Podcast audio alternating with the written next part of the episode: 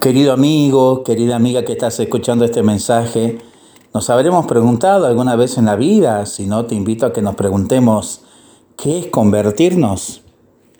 Nos dice el querido venerable cardenal Eduardo Piroño, de feliz memoria, yo he pensado mucho en estos días si no es en transmitir en medio del pequeño sufrimiento, de los sufrimientos variados, mostrar la alegría, ser alegres Mostrarla a pesar del sufrimiento y del dolor.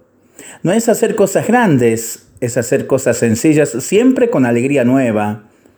Hay algunos momentos en que uno piensa que el tiempo es breve para uno. Después se olvida tal vez. Pero siempre, cada día que pasa, el tiempo va siendo más breve y va siendo más cercana a la eternidad y la consumación del reino. Entonces la apariencia de este mundo es pasajera, es decir, la figura de este mundo es pasajera. Hay que vivir con fidelidad lo que Dios nos va pidiendo cada día. Y lo que nos va pidiendo, para terminar, es lo que Jesús nos dice en el Evangelio, tan completo, tan hermoso, nos va pintando. Primero el tema central de la buena noticia, el reino de Dios. El reino de Dios está cerca.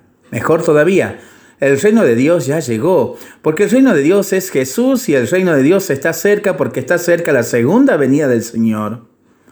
Entonces es necesario ir cambiando, ir convirtiéndonos, creer en la buena noticia, creer en el Evangelio.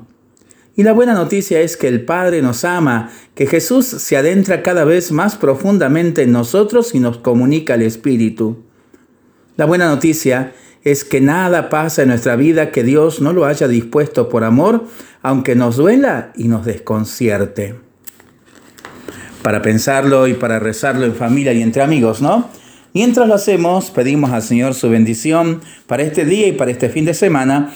Le seguimos pidiendo por el fin de la pandemia, de las guerras y por el buen tiempo para nuestras vidas, nuestros animalitos y nuestros campos y nosotros responsablemente nos cuidamos y nos comprometemos a ser verdaderos instrumentos de paz.